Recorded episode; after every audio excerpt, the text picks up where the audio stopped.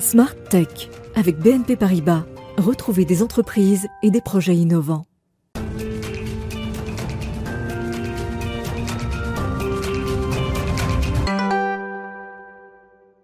Bonjour à tous, bienvenue dans Smart Tech, l'émission que vous regardez en direct pardon, sur la chaîne Bismart euh, à 11h. C'est la dernière émission euh, que je vais vous présenter d'ailleurs en direct pour euh, cette année 2021. Alors on va démarrer avec un sujet, celui de la surexposition des enfants aux écrans. Une députée, Caroline Janvier, a proposé que l'on élabore une loi pour sensibiliser les parents et les professionnels de l'enfance. On en parle donc tout à l'heure dans l'interview. Et puis ce sera le moment du grand débrief hebdo de l'actualité on parlera notamment des avionneurs aux États-Unis qui s'inquiètent face à la 5G ou encore du Sénat, euh, lui qui alerte sur l'état des réseaux de communication d'urgence en France. Euh, il y a aussi euh, l'introduction en bourse qui est annoncée d'un des plus gros forums mondiaux, Reddit, ou encore cette actualité autour des bitcoins et des NFT. Et puis on terminera évidemment avec quelques idées de cadeaux de Noël de dernière minute. Et puis enfin, on retrouvera notre rendez-vous avec euh, le sens de l'IA et la chercheure et professeure en intelligence artificielle Laurence Devillers qui nous parlera de cette question du comportement des algorithmes face à nos différences culturelles. Et enfin, une danse de Noël réalisée par des robots clôturera cette édition de l'année. Mais tout de suite, donc, c'est l'interview. On parle de la surexposition des enfants face aux écrans.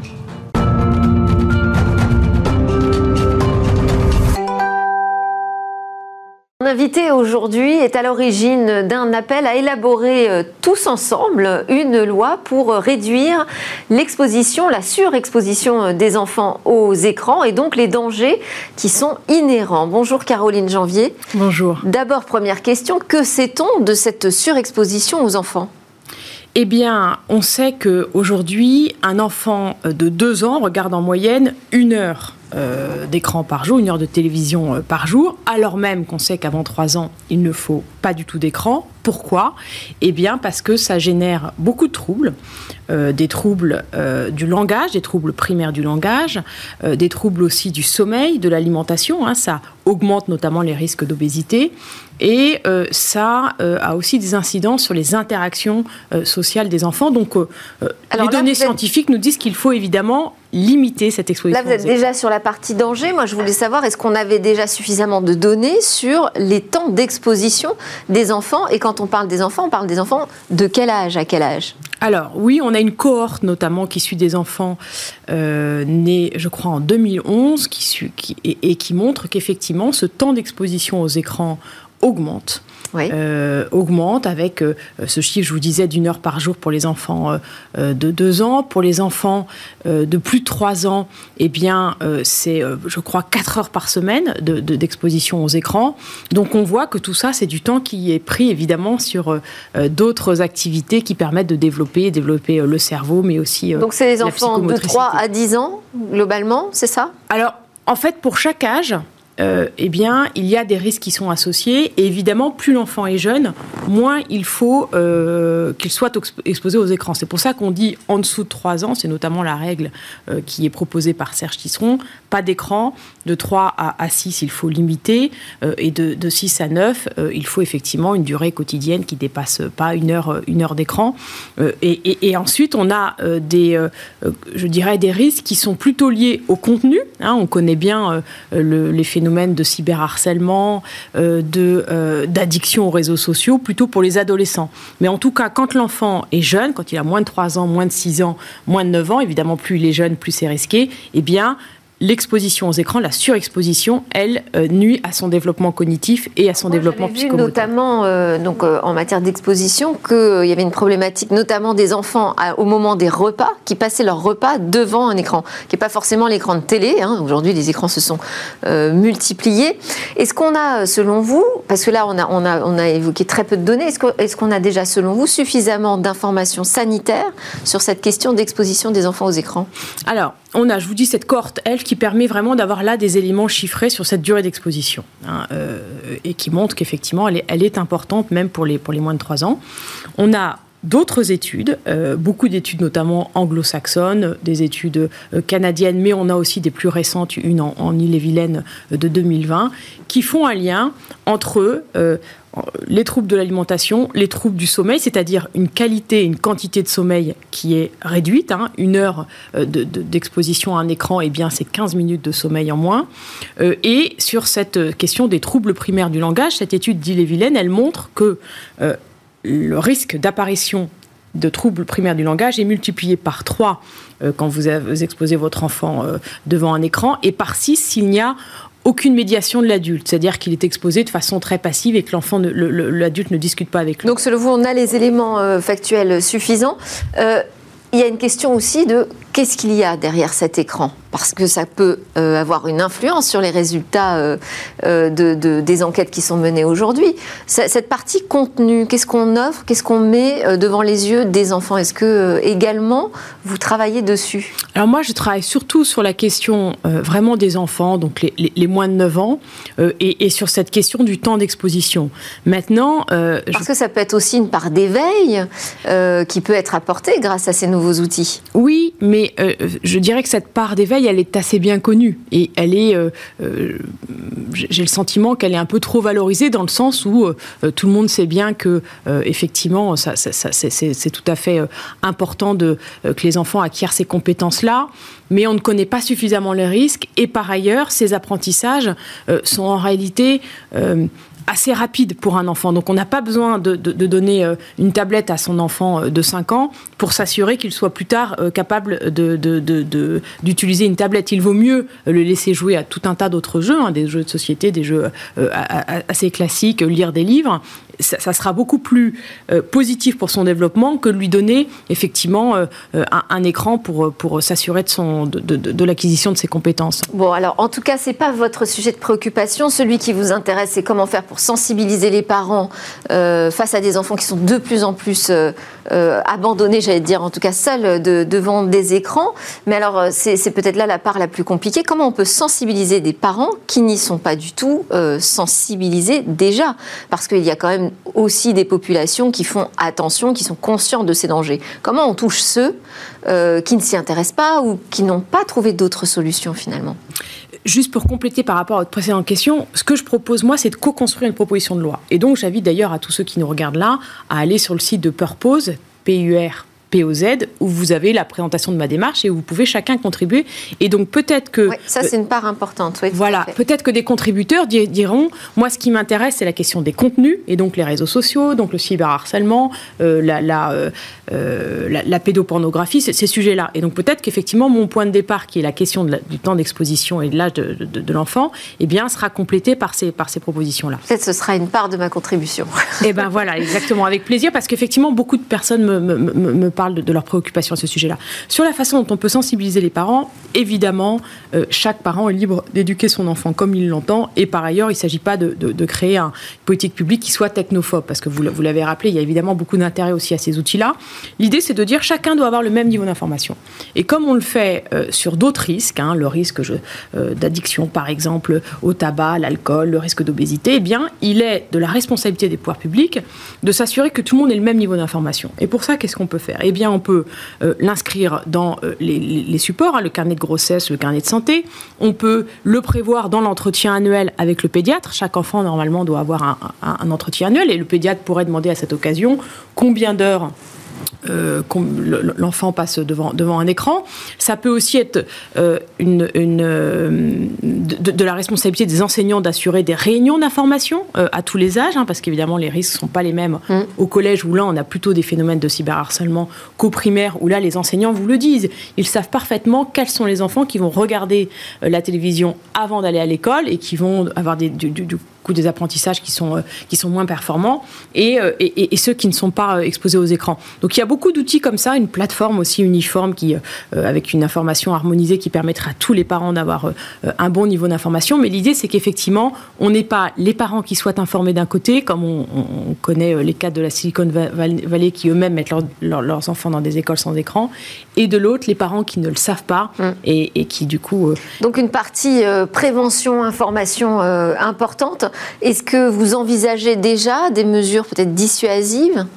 Alors, moi, ce que je, souhaite, c'est former les professionnels qui sont en contact avec les enfants, les assistantes maternelles, les puéricultrices, les enseignants évidemment, les éducateurs, sensibiliser les parents de la façon dont, dont on a que j'ai avec les outils que j'ai évoqués, réguler l'accès aux écrans dans les espaces qui accueillent les enfants. C'est évidemment pas normal dans une halte garderie, dans une crèche ou euh, dans le lieu de, où une assistante maternelle garde des enfants, et bien qu'il y ait une exposition importante. Évidemment, euh, de la même façon dans les établissements euh, scolaires. Donc réguler. de plus en plus, à l'école, finalement, on met les enfants derrière des tablettes. Alors, on n'a plus beaucoup de temps pour en parler, mais ça fait partie des questions qu'il faudra aussi aborder. Et, là encore, il y, y, a le bon et le mauvais usage de l'écran quand la tablette, elle est à visée pédagogique, qui a un tiers, et en l'occurrence l'enseignant qui, euh, euh, qui, qui, euh, qui, médiatise cet usage, ça n'est pas la même façon, la, même chose que par exemple un enfant qui, au moment de la garderie, en périscolaire, eh bien, va visionner une heure et demie de film. La question du contenu, on y revient. Merci beaucoup Caroline Janvier de nous avoir présenté donc, cet appel à élaborer ensemble une loi pour prévenir la surexposition des enfants aux écrans. Je rappelle aussi que vous êtes député de la République En Marche. Merci beaucoup. À suivre, c'est le débrief hebdo dans Smartech.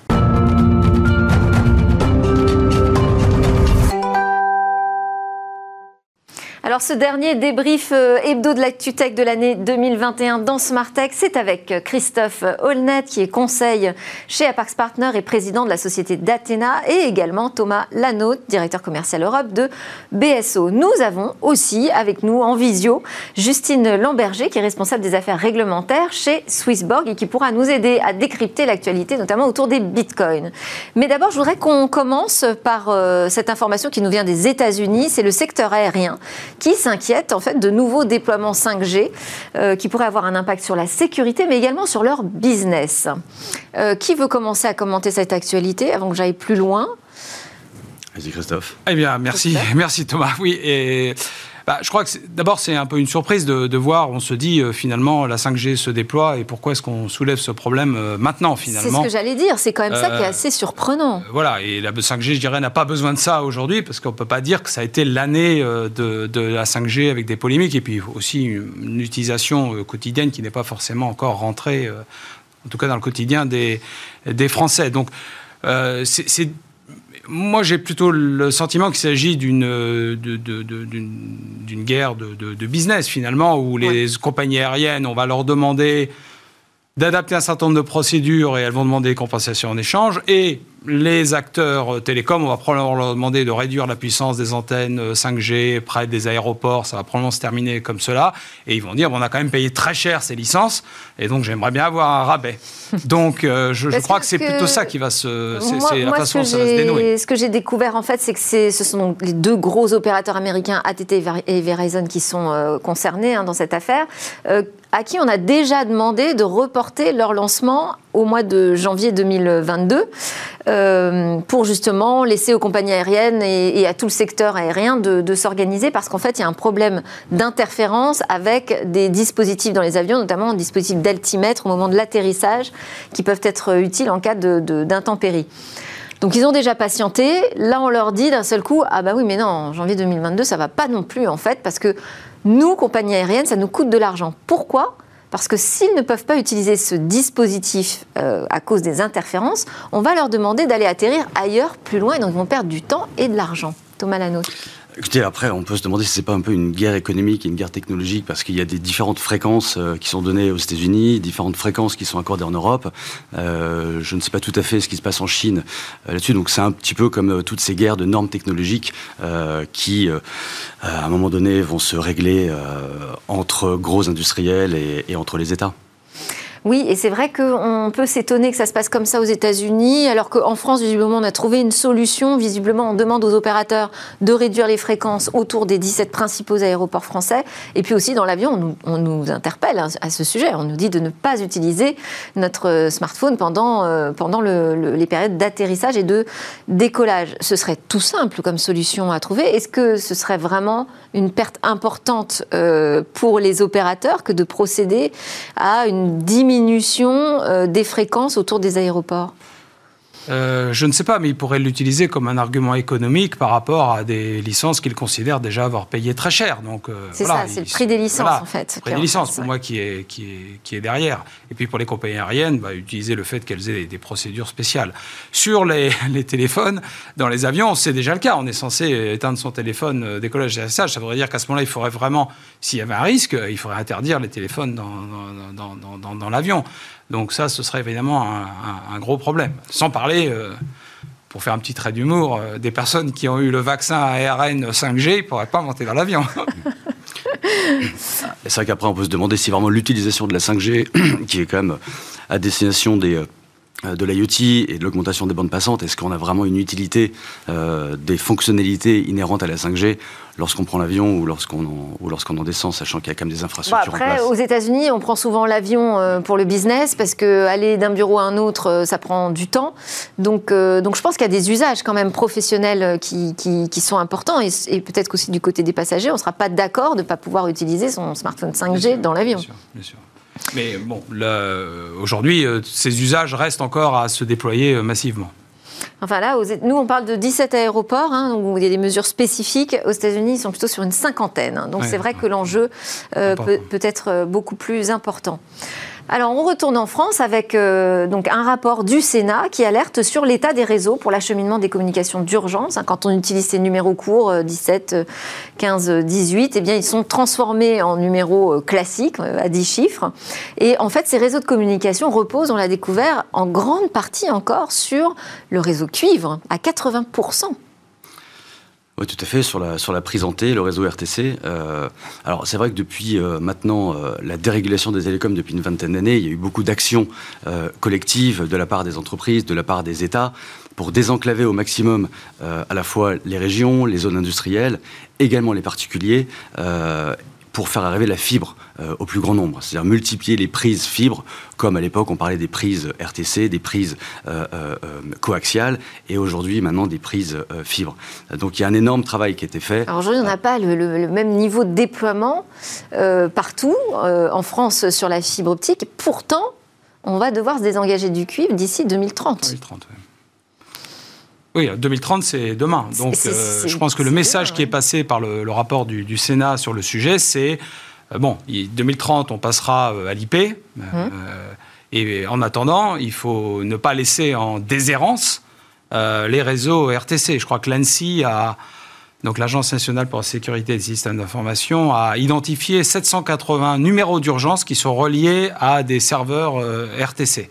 Donc c'est à la fois beaucoup, mais d'un autre côté, 780, euh, ça, se gère. Donc je pense qu'il y a une priorité pour faire une transition de ces numéros-là vers les nouvelles infrastructures, euh, notamment de, de fibre optique, qui sont tout à fait à même de, de garantir la disponibilité et la réactivité. Euh, alors ça, c'est la question, euh, oui, qu'on a envie de vous poser, Thomas Lanotte. Est-ce qu'on est sûr qu'avec euh, cette bascule, alors ok, le réseau cuivre, on le dit vétuste, c'est vrai qu'il a vécu des dizaines d'années, mais est-ce que le, réseau fibre optique est capable d'assurer la même continuité de service pour un sujet aussi important que les numéros d'urgence oui, parce qu'in fine, euh, que ce soit un fil de cuivre ou une fibre optique, euh, ils ont euh, le même niveau de fragilité. Donc, c'est-à-dire que aujourd'hui, les technologies permettent, avec la voie sur IP, d'avoir toutes les fonctionnalités et même bien plus de fonctionnalités qu'un réseau RTC.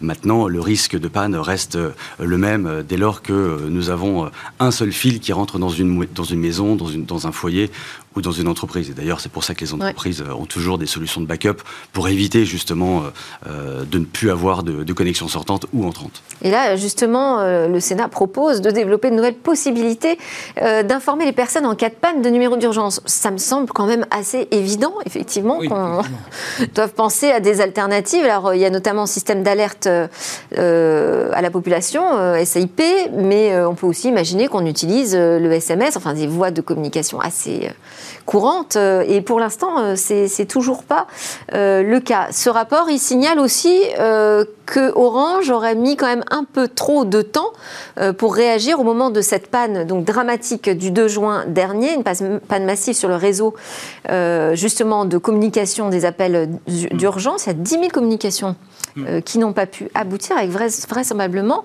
un mort au final. A cinq morts suspectes, dont visiblement un dont on a pu qualifier qu'il avait été, euh, qu'il aurait pu être sauvé probablement. Oui.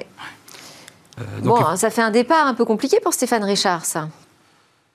Oui, bon, c'est une, c'est un incident euh, qu'ils ont, euh, voilà, qui est, qui est, effectivement malheureux euh, dans, dans, un, dans, dans, un bilan, voilà, que chacun pourra, pourra, pourra juger. Donc c'est effectivement, mais je crois que ça, ça pose aussi, il y a aussi une autre question qui est posée par le rapport du Sénat, c'est la question du service universel des, des télécommunications. Au-delà de la disponibilité des numéros d'urgence, c'est de s'assurer qu'on donne bien accès à tous les foyers, à un numéro de téléphone, à une liaison oui. Internet et donc, c'était un rôle qui était dévolu à Orange dans la lignée de son positionnement d'opérateur historique. Et depuis euh, décembre 2020, l'appel d'offres n'a pas été renouvelé. Donc ça aussi, c'est un vrai sujet euh, pour euh, bah garantir à la fois la disponibilité et la réactivité des numéros d'urgence, mais aussi la capacité des individus à pouvoir les appeler.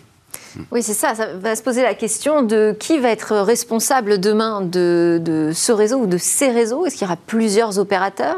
Comment on va définir les responsabilités? Euh, Parce qu'en fait, sur le, le, le cuivre, on n'a pas euh, cet historique, cet opérateur historique, France Télécom à Mhm, l'époque, mhm. qui portait euh, tout le réseau. Ça, ça va être plus compliqué à gérer. Tout à fait. Alors c'est vrai que bah, de- depuis quelques années, il y a eu le dégroupage. Euh, donc euh, c'était le, fait que Orange euh, laisse d'autres opérateurs at- alternatifs utiliser le, dernier kilomètre justement pour opérer des services. Effectivement, il incombe encore à Orange visiblement d'avoir cette En responsabilité. fait, on est très content quand même que le Sénat ait, réalisé cette mission de contrôle parce que ça soulève des questions très, très importantes. On enchaîne rapidement avec l'introduction en bourse de Reddit. Alors, tout le monde ne connaît pas Reddit, mais c'est un site américain de communauté euh, de passionnés euh, qui est parmi les plus visités au monde. Il a été fondé en 2005. Il y a plus de 100 000 communautés actives, 50 millions d'utilisateurs actifs quotidiens. Euh, bref, c'est un géant, en fait, très peu connu en France, mais c'est un géant des forums sur Internet qui se lance dans une introduction en bourse. C'est une grande première, c'est très attendu. Alors e- effectivement, l'ADN de Reddit, c'est la libre circulation des informations, des savoirs et de la connaissance scientifique à la portée de tous. Euh, effectivement, il y a un, fait d'armes autour de la communauté Reddit. C'est vraiment une communauté de geeks qui euh, rassemble 430 millions d'utilisateurs aujourd'hui. Et il y a deux ans, euh, ce- ce- cette force de la communauté a permis de stopper une attaque, l'attaque de fonds de, de spéculatifs sur une action qui s'appelait GameStop aux États-Unis. Et cette communauté a fait grimper le cours de bourse 16 de 16 fois sa valeur, justement pour contrer ces attaques un peu malicieuses euh, voilà, de, de ce qui peut se passer dans la finance de marché. Et donc on a vraiment vu la force de la communauté. Euh, alors, Mais c'est aussi, euh, comme ce sont des communautés, des forums, c'est aussi euh, euh, un site qui a parfois euh, mauvaise image. Oui, Ça, si c'est pas simple pour une oui. introduction en bourse Non, quand même. c'est- pas garantir que tout soit propre euh, sur un C'est-à-dire que forum. c'est un site qui, quand vous le consultez, qui est d'abord qui est très anglo-saxon. hein. 70% des utilisateurs, c'est euh, US, euh, Angleterre, Australie, euh, Canada. Donc c'est très anglo-saxon. C'est intermédiaire entre un réseau social et un forum, beaucoup de textes, Mm. avec un mode où finalement vous votez sur euh, les publications pour les faire remonter en haut de la liste ou, ou en bas. Et donc effectivement, il y a une modération qui est assurée par la communauté, mais on voit très bien ce que ça, ça peut, ce que ça peut donner et générer. Euh, essentiellement, voilà, il y a beaucoup, ils ont été très connus effectivement par les, les- les- les petits porteurs, euh, notamment des actions euh, GameStop, euh, les boursicoteurs aussi. Donc, Est-ce que ça peut inquiéter les marchés, ça, cette puissance communautaire? Non, je ne pense pas plus. Ça les inquiète aujourd'hui, ça les inquiétera pas plus quand ils seront introduits en bourse, et peut-être un peu moins. Pourquoi? Parce que, euh, bon, effectivement, l'introduction en bourse, elle est euh, risquée quelque part. Mm. Euh, aujourd'hui, ils ont une valorisation. Moi, si je regarde avec un, un regard d'investisseur, ils ont une valorisation de 10 milliards sur la dernière levée de fonds. Ils veulent s'introduire sur une valorisation de 15 milliards en bourse.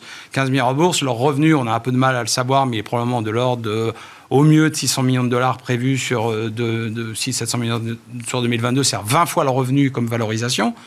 On compare à Facebook, Facebook est valorisé à peu près un peu moins de 10 fois le revenu. Donc il va falloir justifier. Euh, quand on s'introduit en bourse, on s'expose.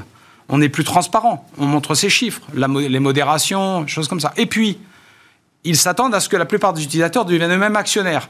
Donc ils vont devenir aussi des investisseurs actifs et vigilants, à la fois en tant qu'utilisateurs, mais aussi en tant qu'actionnaires. Donc je pense que la relation à leur euh, communauté va probablement évoluer, c'est un risque.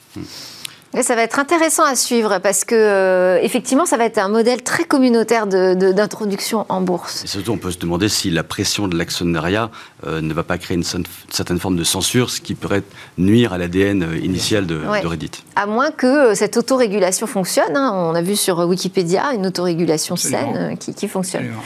On va donner la parole à Justine Lamberger de Swissborg. Bonjour Justine. Bonjour. Alors, merci d'avoir patienté déjà. pour qu'on adresse ce sujet autour des bitcoins euh, On a découvert que un quart de tous ces bitcoins étaient contrôlés par seulement 0,01% des propriétaires. Oui, exactement. C'est un rapport euh, récent rédigé par deux chercheurs de la, du MIT et de la London School of Economics qui montre qu'effectivement, aujourd'hui, les 10 000 premiers investisseurs dans le Bitcoin détiennent 5 euh, millions de Bitcoins, sachant qu'aujourd'hui, il existe environ 19 millions de Bitcoins en circulation. Euh, donc on en déduit par rapport à la masse qu'on connaît à peu près de détenteurs de Bitcoin que un peu plus d'un quart est détenu par 0,01% d'investisseurs. Et, ça vous a, surpris, Justine, simplement pour savoir si vous, vous connaissez bien ce monde des, des cryptos, est-ce que vous avez été surprise de cette hyper concentration autour du Bitcoin? Alors un peu pour être honnête, parce que la, quand même l'idée derrière le Bitcoin, c'est la décentralisation. Donc c'est de ne pas avoir des acteurs qui dominent le marché. Et là, on se rend compte qu'en fait, c'est un marché qui est assez dominé par euh, ce qu'on appelle des baleines ou des whales dans le jargon, donc des euh, institutionnels, des early adopters qui avaient acheté le Bitcoin quelques centimes, donc ont des grosses quantités aujourd'hui, et euh, aussi des plateformes d'échange comme Binance et des, des mineurs, donc des créateurs de, de Bitcoin en fait, il y a, à tous les niveaux de, la blockchain Bitcoin, du protocole, il y a en fait des acteurs prépondérants. Donc on, est en train de glisser d'une décentralisation qui était l'objectif initial vers une centralisation un peu euh, sur le même fondement que la finance traditionnelle. Un commentaire, Christophe Olnet oui, euh, j'ai regardé le World Inequality Report pour voir quelle était la part du patrimoine des 0,01% et en fait, dans le monde, elle est de 11%. Donc ça veut dire qu'elle est de 25% dans le, dans le monde crypto. Donc ça veut effectivement dire que cet idéal donc la concentration de, des richesses d'organisation autonome décentralisée crée une, deux fois plus de concentration des, des richesses. Donc euh, je pense que si on veut chercher un système un peu plus redistributif, c'est certainement pas de ce côté-là qu'il faut aller et peut-être faire un peu confiance à une régulation de notre bon vieux capitalisme. Peut-être. Thomas Lanotte, un commentaire? Oui, alors après, on peut, on peut aussi voir que le, le Bitcoin, de plus en plus, est en train de devenir euh, un, vrai sujet pour, euh, pour les États. Certains États ont adopté le Bitcoin euh, comme monnaie en cours légal. on s'aperçoit aussi que de nombreux investisseurs institutionnels sont prêts, ont les outils, ont certains accords aux États-Unis pour investir dans le sous-jacent.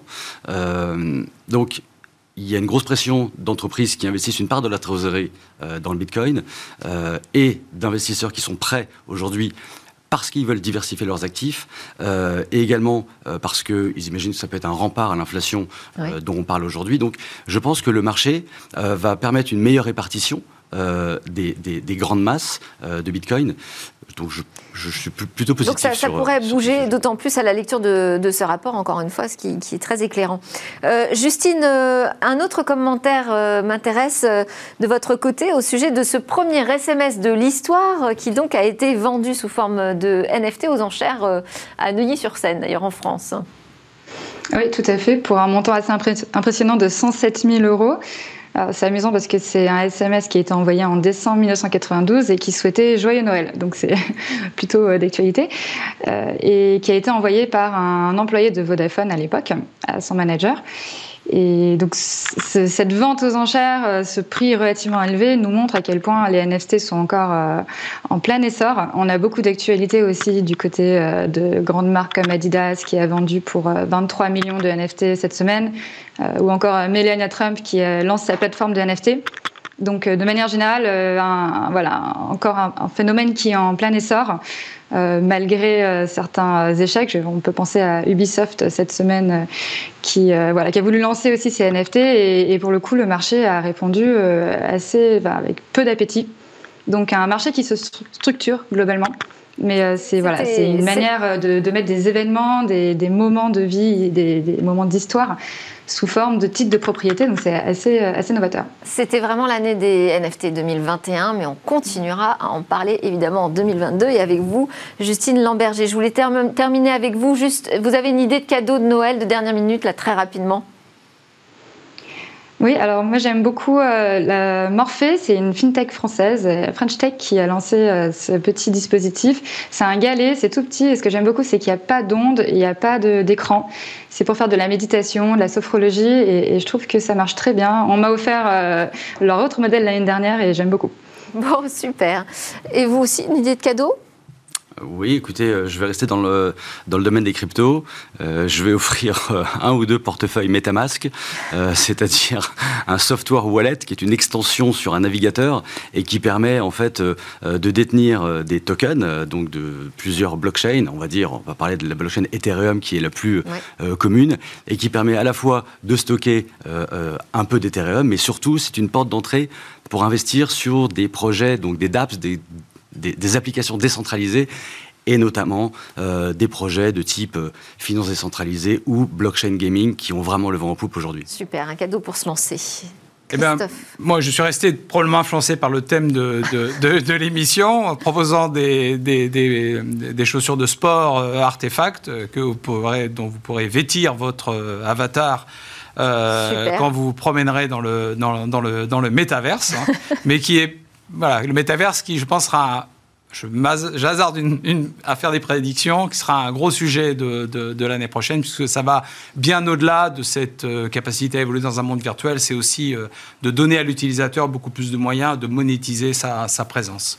Oui, très, très grand et très beau sujet, ça, effectivement. Alors, moi, je voulais terminer. Je ne sais pas si c'est vraiment un cadeau de Noël, mais enfin, c'est un truc qui m'a fait craquer. Et c'est quand même pas tous les jours que je recommande quelque chose qui vient de Facebook, enfin, de la maison euh, Meta. Mais là, j'ai adoré. En fait, c'est le laboratoire de recherche en IA de Meta qui a créé un outil qui peut animer les dessins. Donc, vous prenez les dessins de vos enfants.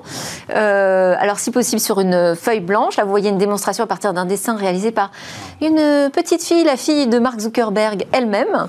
Euh, et ce dessin, grâce à l'intelligence artificielle, va pouvoir être animé. C'est assez magique. En fait, vous pouvez aller sur la plateforme et le tester euh, par vous-même, où il y a des dessins de démo si vous n'avez pas envie de créer un dessin, ou si vous n'avez pas d'enfant à portée de main. Euh, euh, où, vous pouvez importer votre dessin. C'est super simple euh, à tester.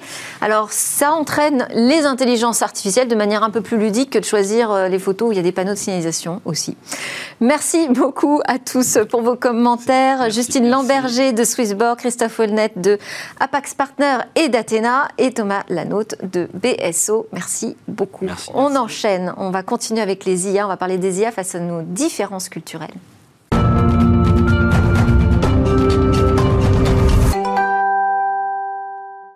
Vous êtes de retour sur le plateau de Smartech et euh, à mes côtés, il y a maintenant euh, Laurence De Villers, la professeure en intelligence artificielle au CNRS. C'est l'heure de notre euh, rendez-vous sur le sens de l'IA. Bonjour professeur De Villers, merci beaucoup. Vous faites la dernière émission de 2021. Oui, merci de l'invitation en tout cas.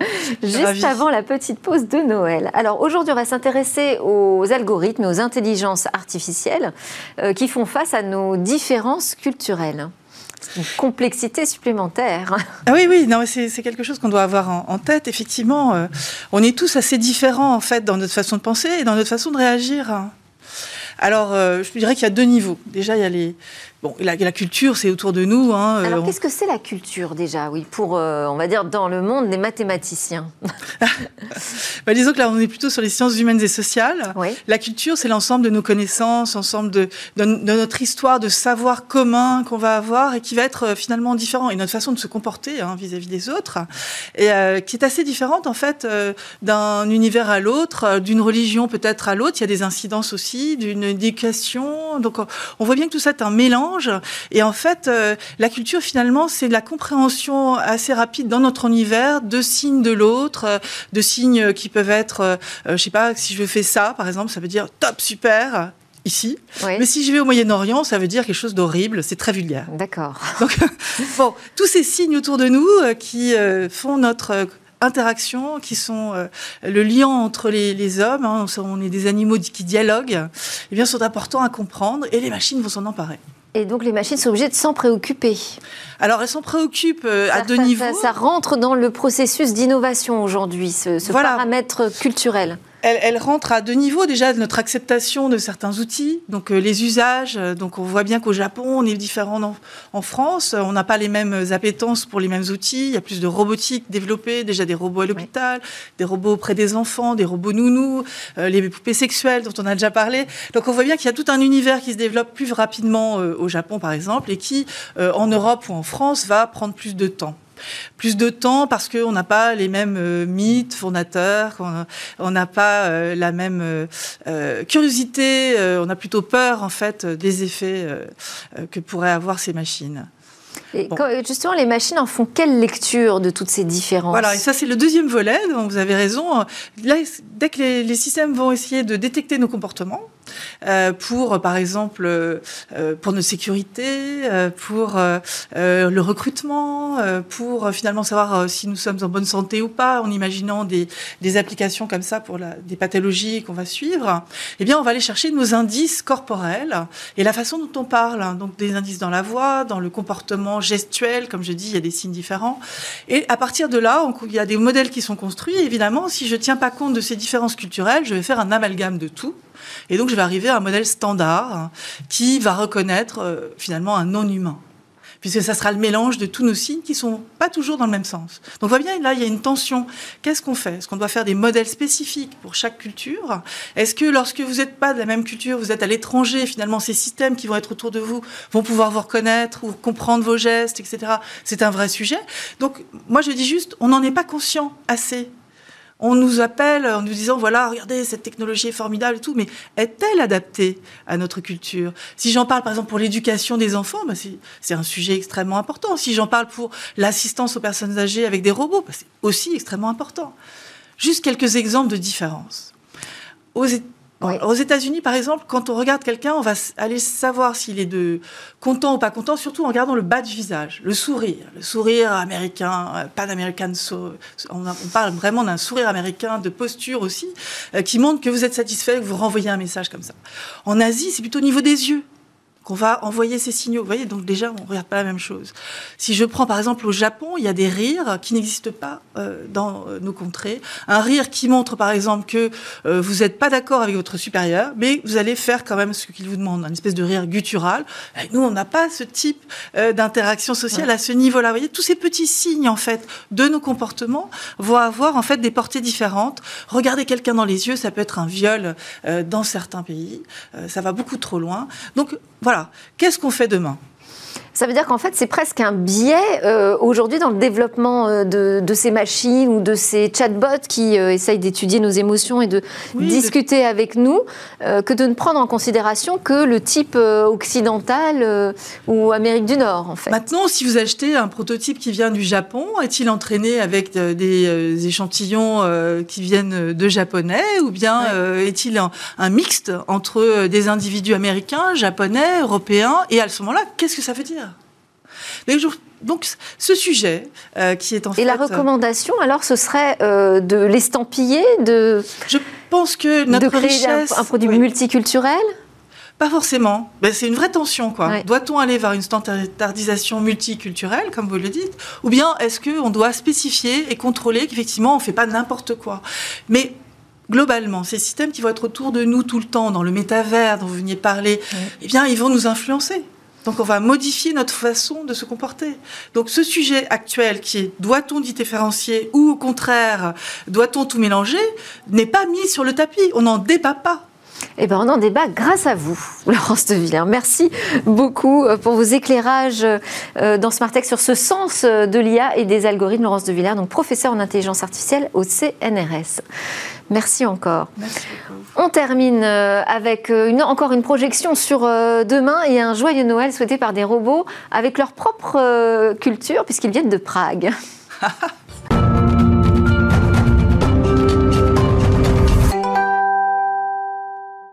Et c'est notre euh, Zoom quotidien sur l'innovation avec Cécilia, dernier Zoom quotidien de l'innovation de 2021, avant une nouvelle saison qui va démarrer.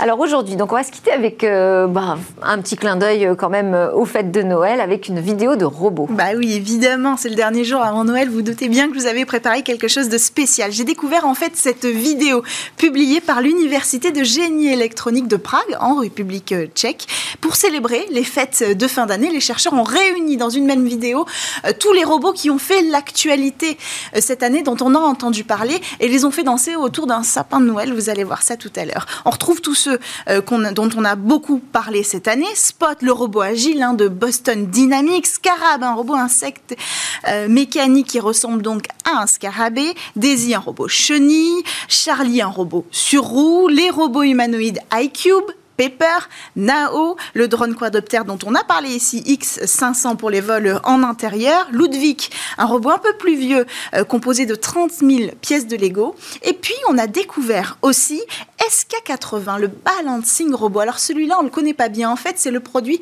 des étudiants de cette université à Prague qu'ils ont mis au point euh, cette année, construit en seulement trois mois. Euh, les étudiants avaient pour objectif de créer une technologie robotique accessible à tous, à tout le monde pour l'apprentissage de la robotique. Donc pour ça, ils ont choisi d'assembler euh, ce robot avec les trois quarts des pièces imprimées et imprimables en imprimante 3D. Ils ont mis à disposition euh, les plans à disposition les instructions de montage. Et donc, on se retrouve avec cette technologie euh, accessible, une véritable combinaison entre électronique et mécanique pour ce mouvement euh, de balance. C'est une vraie opportunité pour les étudiants des universités du monde entier de pouvoir prendre en main une telle technologie. Une opportunité aussi de développer le codage, puisque tout le monde pourra apprendre à euh, programmer son robot une fois qu'il aura réussi à le monter. La vidéo, du coup, réalisée par cette université, c'est aussi l'occasion de mettre en lumière ce robot balance. Et alors pourquoi ça se passe à Prague? Alors pour l'héritage, en fait, parce que c'est à Prague précisément qu'il y a 100 ans, on entendait, on découvrait le mot robot dans la pièce de théâtre euh, de science-fiction RUR, Rossums Universal Robots, une pièce écrite en 1920 mais jouée pour la première fois en 1921. Et aujourd'hui, bah, vous le savez, c'est le mot tchèque le plus connu au monde, évidemment. Et on Alors, est impatient de découvrir cette vidéo. Bah oui, bah, on la regarde, c'est parti.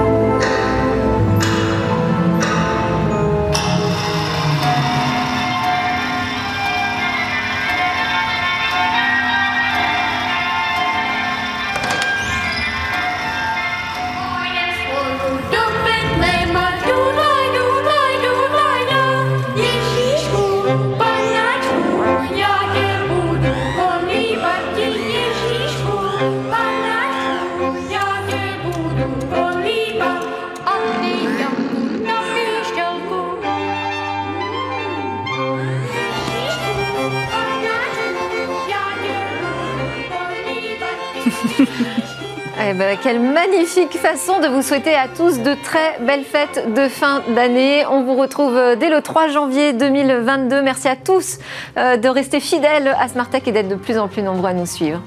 Bonne fête.